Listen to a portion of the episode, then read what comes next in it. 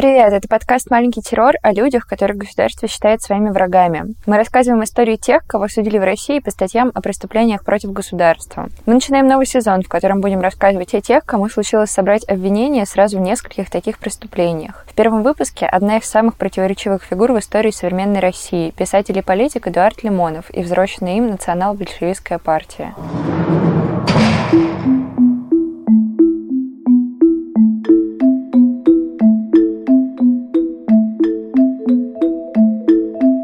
Привет, это Катя Аренина из команды 29. И Настя Андреева тоже из команды 29. И мы начинаем новый сезон подкаста «Маленький террор». В прошлом мы рассказывали о людях, которые стали жертвами репрессивного законодательства и неожиданно для себя оказались обвиняемыми в государственной измене и шпионаже. А в новом будем говорить о тех, кого обвиняли сразу в нескольких преступлениях против государства за странную и порой противоречивую деятельность. В первом выпуске писатель и политик Эдуард Лимонов, которого по довольно очевидным причинам многие не любят. Но, кажется, кажется, все признают, что Лимонову удалось фактически создать культуру современного российского протеста. И, пожалуй, первое явное отличие этих героев от героев прошлого сезона, если раньше мы говорили о тех, кого своим врагом считает государство, то сейчас нужно заметить, Лимонов и его сторонники отвечали государству ровно тем же и стремились эту мысль до государства донести в максимально понятной и прямой форме, форме прямого действия. В разные годы писателя обвиняли в экстремизме, терроризме, подготовке вооруженного восстания, создании незаконных вооруженных формирований и попытке свержения конституционного строя. А сам он эти обвинения и не отрицал. Возглавляемая им национал-большевистская партия стала одной из первых признанных экстремистскими организаций в новой российской истории и первой запрещенной политической партией. На Лимонове и Нацболах отрабатывали добрую половину статей той самой 29 главы Уголовного кодекса, и, в отличие от современного российского акционизма, назвать их можно было как угодно, кроме как вегетарианскими. Новый 2002 год Лимонов встречал в следственном изоляторе Лефортово. В СИЗО он находился уже 8 месяцев. В апреле 2001-го лидера национал-большевистской партии вместе с учредителем партийной газеты «Лимонка» Сергеем Аксеновым задержали сотрудники столичного ФСБ. 30 декабря 2001-го в Лефортово Лимонова навестил его адвокат Сергей Беляк, тоже одиозная личность, защитник Жириновского и сначала помощника губернатора Петербурга Собчака, а потом его главного разоблачителя Юрия Шутова, автор нескольких музыкальных альбомов альбомов, в том числе эротические галлюцинации русского адвоката, исполнитель песен на стихи Лимонова. А если тебе скучненько, то я спою немножечко и покачаю легкую кровать. Сам Лимонов про Беляка говорил так. Услугами Сергея Беляка пользуются жулики-чиновники и честные бандиты. Беляк решил скрасить пребывание Лимонова в самом закрытом российском изоляторе хотя бы под Новый год. И, воспользовавшись тем, что писатели регулярно забирали в кабинеты следователей управления ФСБ для ознакомления с материалами дела, захватил с собой бутерброды с копченым лососем, шоколад, печенье и пол-литровую бутылку Кока-Колы, разбавленную пополам шотландским виски. Не только непростительная глупость и мальчишество, но и грубое нарушение порядка, правил и всего прочего, за что я мог серьезно пострадать. В общем, я раскаиваюсь, но что сделано, то сделано. Уж больно хотелось мне тогда хотя бы немного доставить радости Лимонову в предпраздничные дни его первого Нового года в заключении вспоминал Беляк. В кабинете следователя адвокат предложил своему подзащитному выпить колы, но Лимонов, антиглобалист и ярый противник всего американского, отказался. Я ее ненавижу. Тогда Беляк написал на листке бумаги. «Эдуард, попроси у меня глотнуть колы. Я разрешу. С наступающим Новым годом». Лимонов выпьет виски и быстро повеселеет, а листок с запиской через несколько лет найдет помощница Беляка, разбиравшая его документы. И адвокат вспомнит историю, случившуюся под новый 2002 год. Эдуард Савенко родился в 43 году в Дзержинске Нижегородской области в семье комиссара НКВД. Мама моя работала на заводе, который выпускал бомбы. Отец мой охранял этот самый завод. Мама возвращалась домой, и в это время город бомбили, и поэтому было затемнение. А отец мой, солдат срочной службы, посвятил моей маме дорогу у него был фонарик. И вот так они познакомились, потому что был этот фонарик, и появился на свет я. Жили мы где-то после многих переселений по гарнизонам военным. Оказались мы в 47 году в Харькове. Практически сразу после его рождения семья переехала в освобожденный от немецких войск Харьков. Там Савенко и вырос. Взлал ему магазины и квартиры, стоял на учете в милиции и писал стихи. Работал в книжном магазине, на стройке, столеваром. Еще в Харькове неожиданно начал зарабатывать пошивом джинсов и занимался этим и после переезда в 67 году в Москву, с гордостью вспоминая в интервью, что жил джинсы и поэту Акуджаве, и скульптору неизвестному. Когда я приехал из Харькова в Москву, то у меня не было прописки. Я приехал сюда, потому что услышал, что тут существует сильнейшее молодежное движение поэтов-смагистов. Была интенсивная культурная жизнь, в которой я очень хотел участвовать. Я приехал сюда, и мне надо было выжить, и я стал действительно шить брюки. Я шил очень мало и жил, как правило, в проголодь. Похудел я на 11 килограммов за один год в Москве. Профессия эта не принесла мне больших денег. Но это никогда не была моя профессия моего сердца. Тем не менее, иногда мне приходит в голову вдруг что-нибудь сделать. И я вот э, года два назад взял себе, сшил черный костюм, сам и сшил еще себе серый пиджак. Но больше я, по-моему, не способен на эти подвиги. Нет. Псевдоним Лимонов появился у Савенко только в 65 году, когда он решил серьезно заняться литературой. Да, это псевдоним. Моя настоящая фамилия Савенко. Когда мне было лет 20, все в Харькове мы играли в такую литературную игру. Каждый придумывал себе какое-то такое имя, фамилию из приблизительно 19 века. Кто-то был там Буханкин, себе придумал фамилию, кто-то Одеялов. А мне вот даже не я сам, а мои друзья придумали фамилию Лимонов. Потом эта фамилия прилипла ко мне. От других и Буханкин, и Одеялов отлипла, а ко мне прилипла. Я стал свои первые стихи, стал, значит, подписываться Лимонов. И это длилось достаточно много лет. И потом, когда стали выходить мои первые книги, я тоже стал использовать этот псевдоним, поскольку уже был немного известен, и жаль было потерять эту известность. Если бы я сейчас выбирал себе псевдоним, я выбрал бы менее цирковую фамилию, но что можно теперь уже сделать, уже поздно. В те годы за писателями строго следили, и по легенде, после публикации нескольких сборников стихов Лимонова, КГБ предложила ему стать негласным сотрудником, без права отказаться. Тогда Лимонов эмигрировал в США, где написал первый роман «Это я, Эдичка», который принес ему славу, хотя и был издан в России только в начале 90-х. В Америке я работал и вначале помощником официанта, потом официантом, потом землекопом, поваром, и закончил свою такую вот карьеру мажордомом у мультимиллионера, о чем я написал позднее книгу, которая называется «История его слуги». Это настоящая действительно история. В 79-80 году я работал у очень-очень крупного мультимиллионера. Он был хозяином фирмы автомобилей, Остин Мартин назывался. После Штатов Лимонов успел пожить во Франции, но в 91-м вернулся на родину и практически сразу увлекся политикой. Сперва Лимонов пытался дружить с лидером скандальной ЛДПР Владимиром Жириновским, с которым, видимо, сошелся на почве любви к эпатажу. Но вскоре вышел из партии и в 93 году, после Октябрьского путча, вместе с философом Александром Дугиным создал национал-большевистскую партию, НБП. Движение, прямо скажем, загадочной идеологии. Партия называла себя ультралевой и ультраправой одновременно и, кажется, стремилась быть в оппозиции ко всему, к чему только можно. Революционные игры – это ведь тоже наркотик. И дают его такие воспитатели, как Эдуард Лимонов, лидер национал-большевистской партии. Наш Бог России, наша церковь партия, наш пророк Эдуард Лимонов. Партия – это мой Бог, моя церковь, моя религия и моя родина. Партию называли карикатурно-фашистской и либерально-демократической, и нельзя сказать, что какое-то из этих определений радикально противоречит реальности. В разные годы НБП заявляла разные идеологические позиции, цели и программы, но главным условием оставалась бескомпромиссная готовность бороться против системы, порой не успевая решить, что это за система и зачем против нее бороться. Основателями НБП считаются Лимонов, Дугин и вступившие в партию первыми музыканты Егор Летов и Сергей Курехин. Вскоре в партию вступили и другие деятели российского андеграунда и авангарда. Музыкант Паук, поэт Александр Непомнящий, многочисленные московские постпанк-музыканты, к примеру, участники групп «Банда четырех» и запрещенные барабанщики.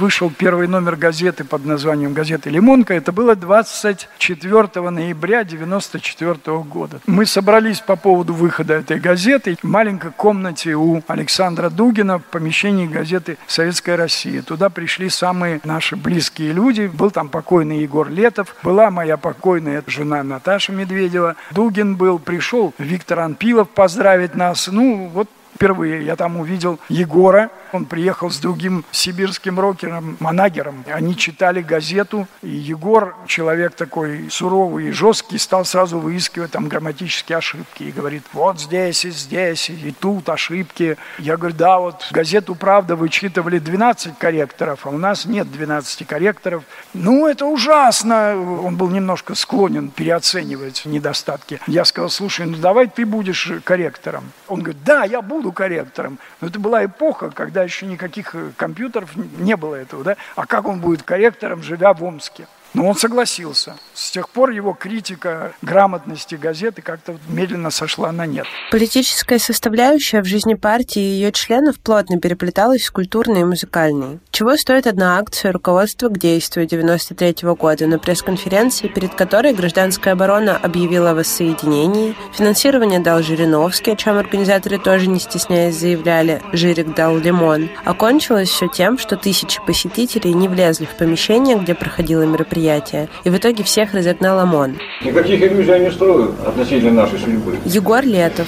Революционеры всегда расстреливают после революции. То, к чему мы приходим, мои взгляды несколько отличаются, скажем, политической от Лимонова. Я более экстремист. Мы возглавляем определенную армию тех людей, которые идут за нами. Ну, можно их назвать маргиналами. Это люди, которые отказываются от системы в любой форме. Это новые пассионарии. Это те, кто придут на смену тем коммунистам, поколения которых вымрут лет через 10, через 15, потому что они уже столь ветхие и дряхлые, что они уже не боеспособны, не дееспособны. Мы создаем новую идеологию, если угодно, новую религию. То, что пока мы сделали до сих пор, это было 10 из 10. То есть мы сделали все возможное и все нам удалось. И будем действовать дальше, по законам крайне радикальным.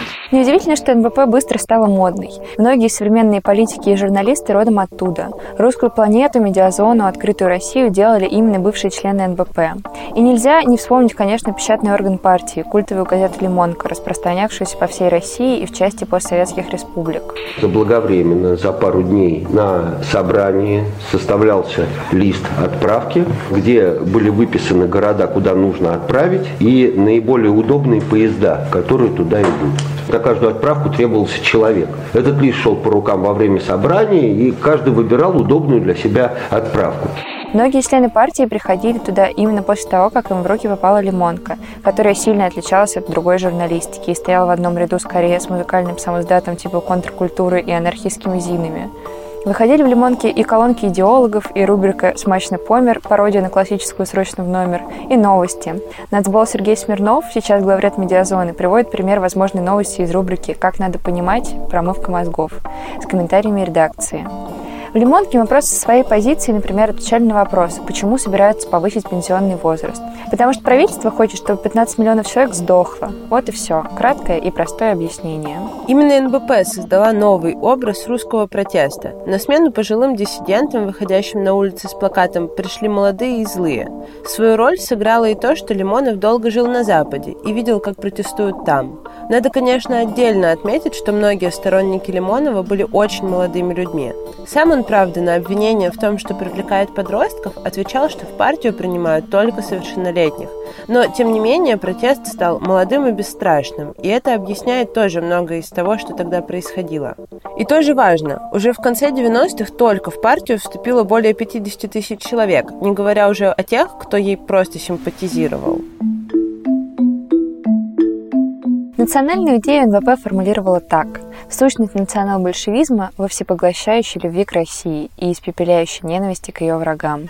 Первоначально Назболы требовали сильной России. Русскими они называли тех, кто считает историю России своей историей, русский язык, русскую культуру своими.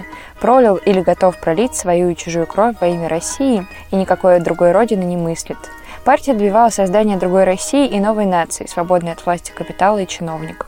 Предложения партии во многом предвосхитили будущее России. В частности, именно НБП требовала провести референдумы в регионах, где преобладает русское и русскоязычное население с целью их присоединения к России. Так, в 99-м нацболы захватили башню клуба моряков в Севастополе, вывесив там российский флаг и транспарант «Севастополь – русский город». Нацболы устроили захват башни клуба моряков в Севастополе в 1999-м. Это такая башня 36 метров над центром центром города. Они забаррикадировались, заварились изнутри в этой башне. Два часа сопротивлялись, и там висел лозунг «Севастополь – русский город». Это 1999 год. Годовщина так называемой независимости Украины, 24 августа. 15 человек были задержаны, разбрасывали листовки. Тогда все говорили, вот чудаки, вот идиоты. А кто оказался прав? Вот смотрите, прошло 15 лет. Те несдержанные, глупые, наивные оказались первыми, кто шел вот правильной дорогой. В десятых кремлевская повестка оказалась во многом близкой к повестке НБП конца 90-х. Отношение к Крыму, либералам, Америке. От этих идей Лимонов не отказался до сих пор. После присоединения Крыма лимоновцы провозгласили новый лозунг «Нам мало Крыма» и требовали референдума и на Донбассе, и в Харькове, и в Одессе, да и на других территориях, где преобладает русскоязычное население. Но если сейчас Лимонов высказывается о Владимире Путине по меньшей мере осторожно, то в начале 2000-х НБП никаких колебаний не испытывала. Пришедший к власти Путин моментально стал объектом ненависти номер один. У нас был лозунг «Россия без Путина». Это мы авторы этого лозунга, да. с которым сейчас ходят полудурки либералы. Не понимая, что все кардинально много тысяч раз изменилось, и Путин не стал лучше, но что-то он сделал. Благодаря этому Крым наш, он останется в сердцах русского народа. Это факт. Все остальное забудется к чертовой матери. Но сейчас эпоха опять перевернулась. Уже мало Путина, мало Крыма. Я говорю, нам мало Крыма, нам нужен Северный Казахстан, нам нужен Донбасс целиком. Вот как говорил о Путине Лимонов в 2004 году в видеообращении, в котором призывал бойкотировать президентские выборы. Режим остался в меньшинстве. Однако он держится на репрессиях, на подавлении свобод и новая инквизиция в лице Генеральной прокуратуры и спецслужб э, бдит над страной. Перефразируя э, великого Лермонтова, можно сказать, опять повторить «И вы, мундиры голубые, и ты, послушный им народ». Не будем страной рабов, страной господ опять.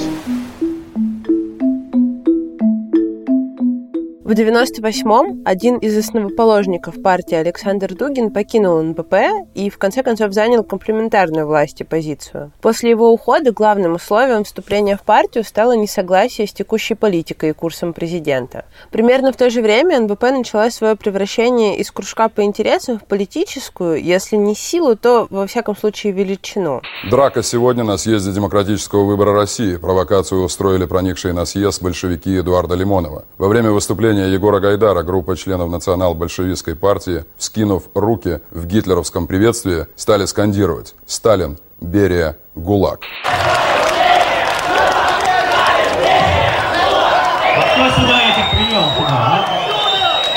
Так о форуме рассказывал один из нацболов, участвовавших в срыве выступления Гайдара.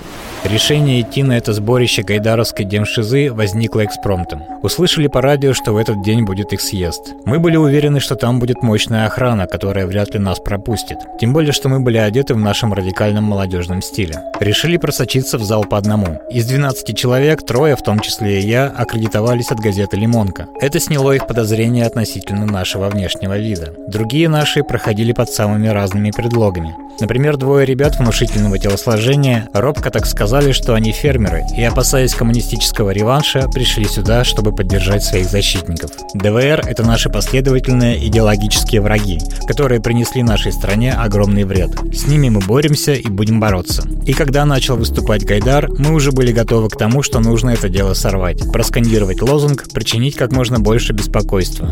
Все мы сели в один ряд, заранее был подготовлен отход. Гайдар, как всегда, нес околесицу лекцию про либеральные реформы и рыночную экономику. И когда он произнес свою гнусную фразу «Из-под красного знамени вылезает коричневая харя», мы не выдержали, встали, вскинули руки в рот фронтовском приветствии, кулак сжат, и начали скандировать «Сталин, Берия, ГУЛАГ». Кричали мы очень громко, очень организованно. У Гайдара аж лицо сплыло вниз. Он осекся на полусловие и даже с перепугу чуть не влез под трибуну. Камеры, их там было около восьми, тут же все на нас. Интеллигенты завелись, начали потихоньку скандировать «позор, позор», заводя друг дружку. Зал наполнился ревом «бей их». Первой на нас бросилась какая-то тетка и начала хлестать нас газетой. Тут же, словно с цепи сорвавшись, на нас бросилась вся демтусовка. Нам оставалось только пробиваться к выходу. Со стороны, наверное, было странно видеть, как куча делегатов самой интеллигентной партии России набросилась на нас кулаками. Тогда же появились те самые акции прямого действия по ненасильственному захвату правительственных зданий в перемешку с откровенно ребяческими выходками. В 99-м же члены НБП закидали гнилыми яйцами режиссера Никиты Михалкова, захватили башню в Севастополе и площадку башни Святого Петра в Риге. В 2002-м кидали помидоры в генсека НАТО, в 2003-м облили майонезом главу ЦИКа, в 2004-м захватили кабинет министра здравоохранения и соцразвития, из окна которого выбросили портрет президента, и приемную администрации президента. В 2006-м повесили на гостинице «Россия» 10-метровый транспарант «Путин, уйди сам». Дружбу с президентом Казахстана Назарбаевым пострадал и кинорежиссер Никита Михалков. Его! Поймать! Отлично! Возьми, возьми, возьми! возьми. Завали его там! Ровно час дня. У парадного входа Министерства юстиции появляются двое, молодой человек и девушка. С собой у них небольшой матерчатый транспарант. Они привязывают его к ограде и молча становятся рядом. Для акции протеста слишком неубедительно. Но, как выяснилось, это отвлекающий маневр.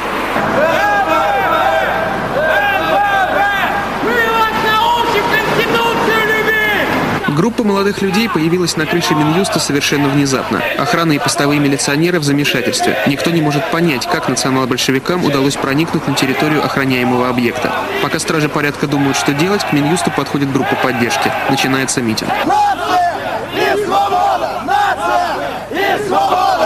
Ровно в 14 часов несколько десятков молодых людей ворвались в офис молодежного отделения «Единой России» и заблокировали почти все помещения.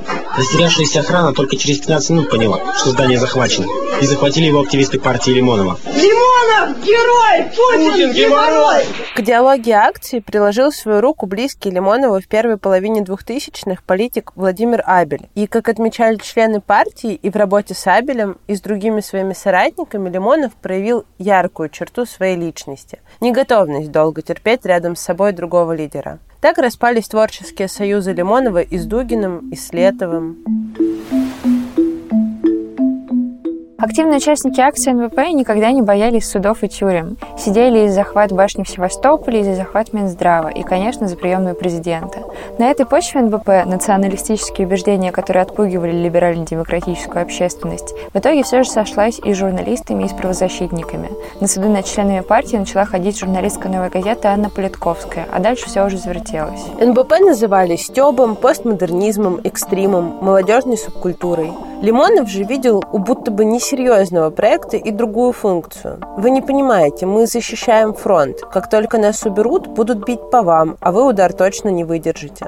Во многом он был прав. Нацболы, готовые отбывать тюремные сроки за акцию и не по 10 суток, а по несколько лет, отвлекали внимание от менее радикальной и более серьезной оппозиции. Важная особенность самого Лимонова и НБП заключалась в том, что никто не сомневался в серьезности их намерений, во всяком случае в той части, которая предполагала действие ради действия. И при этом, кажется, мало кто верил за намеренность. Либеральная общественность, с которой Лимонов нет-нет да объединялся, воспринимала НБП как эстетический проект, готовый эпатировать своими заявлениями ради эпатажа, хоть и под флагами ценностей не всегда этой общественности близких, но не готовый воплотить эти заявления в жизнь.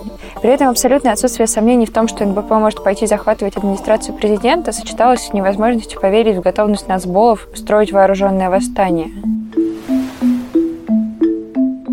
Несмотря на то, что Лимонова уже пытались судить за разжигание межнациональной розни за публикации в «Лимонке» и за публичные призывы к насильственному свержению конституционного строя на митингах в России, на уголовное дело о покушении на территориальную целостность государства в его отношении на Украине, на то, что он не раз принимал участие в боевых действиях в бывшей Югославии, в грузино-абхазском и молдавско-приднестровском конфликтах, и даже убивал там людей, по его собственному заявлению, да и риторика присоединения к России территорий, где живет русское население, вызывало подозрения. Новость о его аресте по подозрению в организации вооруженного восстания была скорее удивительной, чем ожидаемой. Ну, нельзя написанное автором всерьез воспринимать как призыв к свержению строя. Процесс выглядит странным для тех, кто следит за политической жизнью России. Лимонова и его подельников обвиняют в подготовке к вторжению в Северный Казахстан. Но про бывшие казачьи земли за последние 10 лет говорили все деятели патриотического толка. Изъятое в редакции газеты «Лимонка» камуфляжное бандирование следствие сочло элементом подготовки к боевым действиям. 7 апреля 2001 года Лимонов и учредитель газеты «Лимонка» Сергей Аксенов были арестованы в селе Банное Алтайского края в ходе спецоперации ФСБ. Лимонова обвинили в подготовке вооруженного восстания на северо-востоке Казахстана в 1999 году с целью создания русской автономии. В 90-е среди русского населения бывшей республики царили сепаратистские настроения. Между русскими и казахами постоянно возникали конфликты. Русский язык не имел статуса государственного, что вызывало недовольство русских. Тем более, что численность двух народов была приблизительно равна. Казахи составляли почти 40% населения, а русские – 38%. Впрочем, к концу 90-х русское население существенно сократилось, по озвученным выше причинам. Кстати, почему-то хочется отметить, что уже тогда президентом Казахстана был Нурсултан Назарбаев. Но нет, мы не будем переименовывать подкаст «Маленький Нурсултан». В общем, Восстание назревало, и в ноябре 1999-го СМИ сообщили о пресеченной властями Казахстана попытке русского сепаратистского мятежа в Усть-Каменогорске, которым якобы должна была руководить специально прибывшая из России группа боевиков во главе с лидером организации «Русь» казаком Виктором Казимирчуком, человеком сложной судьбы, дважды отсидевшим в России валютным спекулянтом, как и Лимоном, воевавшим в Югославии и, кажется, бывшим сотрудником резидентуры ГРУ. У 14 задержанных изъяли оружие, ружье, гранату и 14 бутылок с зажигательной смесью. Отличный набор, чтобы устроить государственный переворот. В июне следующего года казахстанский суд приговорил Казимирчука и девятерых других задержанных сроком от 10 до 18 лет лишения свободы. Еще четыре человека дали признательные показания и обошлись условным наказанием. Российской стороне не удалось добиться экстрадиции сепаратистов на родину, но большинство из них были освобождены условно-досрочно. Так, Казимирчук вернулся в Россию в 2006 и рассказывал, что никогда не планировал захватить власть и что его процесс стал попыткой Назарбаева пресечь любые сепаратистские настроения. Но были и те, кто рассказывал, что перед задержанием Казимирчук несколько недель ездил по российским городам и предлагал лидерам казачьих обществ и национал-патриотических организаций дать людей для восстания в Казахстане. А потом проделал то же самое и в самой республике. В общем, в 2001 в участии в подготовке этого восстания обвинили и Лимонова. По версии ФСБ, писатель пытался организовать революционное вторжение в Казахстан. Следователи ФСБ объявили Лимонова одним из самых страшных террористов современности и выдвинули против него ряд тяжких обвинений. Попытка свержения госстроя, государственный терроризм, попытка создания незаконного вооруженного банформирования. Суммарно по всем статьям Лимонову грозило 29 лет тюремного заключения. Нескольким участникам группы Казимирчука якобы удалось скрыться, и были это члены НБП. В феврале 2001 года ФСБ задержала четверых нацболов, у которых нашли два автомата Калашникова и несколько десятков патронов, что тоже отличный набор для государственного переворота. Их-то следствие, кажется, и посчитало участниками восстания, но, честно говоря, в публикациях того времени, как, видимо, и в самом деле, эта часть представлена максимально запутанно. В любом случае, в задержании Лимонова принимали участие не только сотрудники московского ФСБ и спецназа, около сотни человек, но и казахстанские оперативники.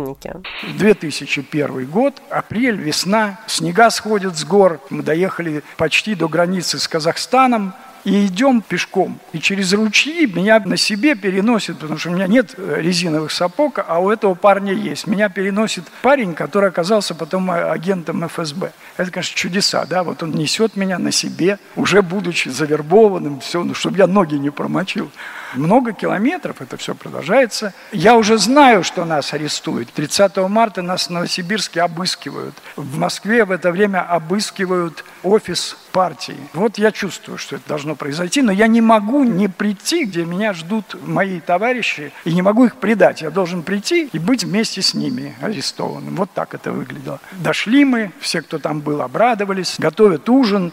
Утром спецназ ФСБ, значит, штурмует рано утром, 6 часов утра, вот эту вот нашу избушку, И я меньше, чем через двое суток оказываюсь в тюрьме Лефортово.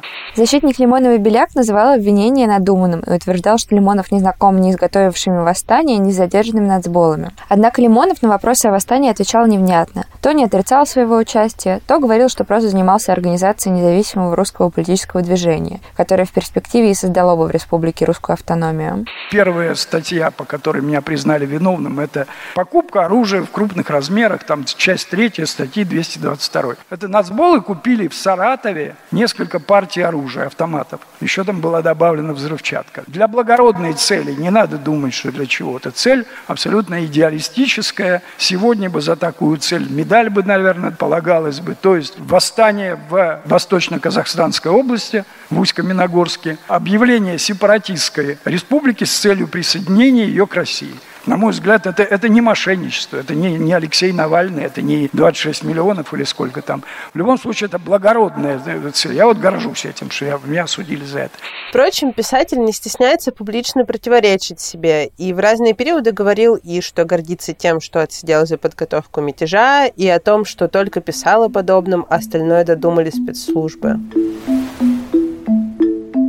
В общем, так Лимонов и оказался в село Лефортово, где под новый 2002 год его поил виски с колой Сергей Беляк. Вскоре ему предъявили обвинение по статье о незаконном приобретении, избытии, хранении, перевозке или ношении оружия. По той же статье обвинили еще пятерых членов НБП. Вины Лимонов не признал и через адвоката сообщал, что его арест – провокация путинской охранки, которая хочет уничтожить непредсказуемого для них писателя. В причастности к своему аресту он даже заподозрил олигарха Олега Дерипаську. За две недели до задержания вышла статья Лимонова о совместном отдыхе отдыхе Дерипаски и Путина. А как рассказывал Лимонов в интервью, Дерипаска имеет в Казахстане деловые интересы и тесно связан с кланом Назарбаева. В общем, писатель не верил, что российские спецслужбы арестовали бы его по заказу казахстанских, если бы этот заказ не был подкреплен просьбой какого-то очень влиятельного лица в России. К сентябрю 2001 спустя пять месяцев задержания, Лимонову предъявили дополнительные обвинения в терроризме в составе организованной группы и в создании руководства незаконным вооруженным формированием. Позже появился и обвинение в публичных призывах к насильственному изменению конституционного строя. На суде, который состоялся только в 2003 году, прокурор запросил для Лимонова, который встретил в Лефортово свое 60-летие, 14 лет колонии. Но в итоге приговорили Лимонова только к четырем годам лишения свободы, которые он отбывал в колонии в Саратовской области. Других задержанных приговорили к меньшим или вовсе условным срокам. Тюрьма была не тяжела, в общем. Я быстро настроился и в этом своем метафизическом мире вот э, существовал с удовольствием. Прогулка только в сопровождении. Даже освободившись, Лимонов не останется в одиночестве. Он еще два года будет каждую неделю отмечаться в милиции. Эта зона уже третье место заключения Лимонова. Есть чем сравнивать. В тюрьме есть мистика своя, очень мощная. А здесь? Здесь другое дело. Здесь коллектив, здесь скорее советская армия. В июне 2003 года Лимонова освободили условно-досрочно. Все происходившее с Лимоновым связывали со слишком активной его, да и партией борьбой с Владимиром Путиным. Путина даже просили за Лимонова лично, и нельзя исключать, что именно поэтому суд выбрал 4 года вместо 14. Пока Лимонов писал новые романы в Лефортово и в Саратове, власти заинтересовались НБП. До этого момента партию не трогали. За решетку отправлялись ее члены, но сама НБП как будто бы не привлекала внимания. Правда, с момента создания партия добивалась официальной регистрации, чтобы пробиваться в Госдуму. Изначально она была зарегистрирована как межрегиональная общественная группа. Однако Минюст последовательно в этом отказывал. Согласно внутрипартийному мифу, один из чиновников как-то заявил, мы никогда их не зарегистрируем, потому что они молодые, и мы не знаем, что от них ожидать.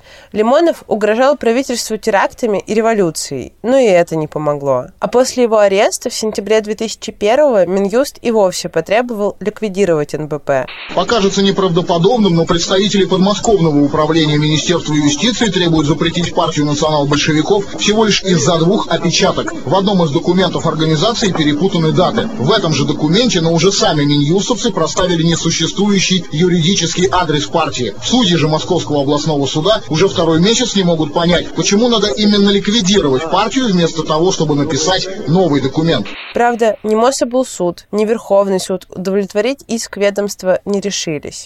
Дело партии нацболов вышло на самый высокий, можно сказать, верховный уровень. Сегодня Верховный суд России опрокинул почти единодушные прогнозы аналитиков и отменил отменил решение нижестоящей инстанции о ликвидации НБП. До поры до времени все стихло, но уже после освобождения Лимонова в 2005 году спецназ сначала провел штурм московского штаба, а вскоре Верховный суд принял решение о ликвидации организации. Поскольку решение никак не повлияло на деятельность нацбола, в 2007 году суд признал НБП экстремистской и запретил ее деятельность. Некоторые члены партии даже считали, что принятый в 2002 году закон об экстремизме во многом был принят именно ради запрета НБП. Впрочем, подтверждения этому нет. С этого момента и в жизни Лимонова, и в жизни нацболов началась другая эпоха. Лимонов, который еще в 2005-м начал сотрудничать с либералами, Михаилом Касьяновым, Михаилом Ходорковским, Гарри Каспаровым, решил продолжать это сотрудничество в рамках коалиции «Другая Россия». Начались громкие политические акции, которые во многом заложили почву для протестных митингов 2011 года. Сначала марши несогласных, а потом и акции в защиту 31 статьи Конституции о свободе мирных собраний. Стратегия 31. Еще до признания НБП экстремистской в партии начался раскол. Многих не устроило братание Лимонова с либералами. Отношения Лимонова с оппозицией тоже не сложились. Отказ Лимонова от любого сотрудничества с врагом вплоть до готовности выходить исключительно на несогласованные акции привел к расколу и в стратегии 31, главным соратником Лимонова в которой была правозащитница Людмила Алексеева. Окончательно Лимонов распрощался с оппозицией зимой 2011 года, когда оппозиционеры за бутылкой виски согласились на предложение администрации президента о переносе митинга против фальсификации на выборах с площади революции на Болотную. Лимонов счел это предательством, да и не только он. Переговорщиков обвиняли в сливе протеста, а власть в попытках ограничить численность митинга. После этого Лимонов, который когда-то обещал своим соратникам «У нас будет другая Россия», действительно пошел строить другую Россию. Отказавшись от сотрудничества с либеральной общественностью, он сосредоточился на учрежденной в 2010 году партии «Другая Россия», которая продолжила деятельность нацболов. Партия медленно угасала, почти не проводила акций, а попытка Лимонова избраться в президенты в 2012 закончилась провалом. Ситуацию спас Крым, о присоединении которого НВП грезила еще в 1999-м. Лимонов поддержал решение Путина и вскоре начал писать для «Известий» и Russia Today, а бывшие нацболы стали первыми, кто поехал в Крым воевать. Переоценить да и просто оценить роль Лимонова в истории русского протеста сложно. Сам писатель свои заслуги описывает так. Я вас всему научил. Современную оппозицию всему, да и власть изрядно покопалась в моем политическом наследстве. Вся современная политика в России вышла из меня, из НБП, как русская литература вышла из Шинеля Гоголя. Во многом он, кажется, прав. С акциями прямого действия сравнивали и Пусси Райт, и группу «Война», и найти связь не очень сложно. Как мы вас и предупреждали, этот выпуск об одном из самых противоречивых героев или антигероев российской политики, и поэтому выпуск, наверное, тоже получился противоречивым, но в любом случае мы с вами на этом прощаемся. С вами были Катя Аренина из команды 29. И Настя Андреева тоже из команды 29. И подписывайтесь на нас там, где вы нас слушаете. Слушайте нас там, где вы на нас подписаны. Ставьте лайки, оценки в iTunes. Пишите нам на почту или в Телеграме, или где вам захочется написать. До встречи. Всем пока.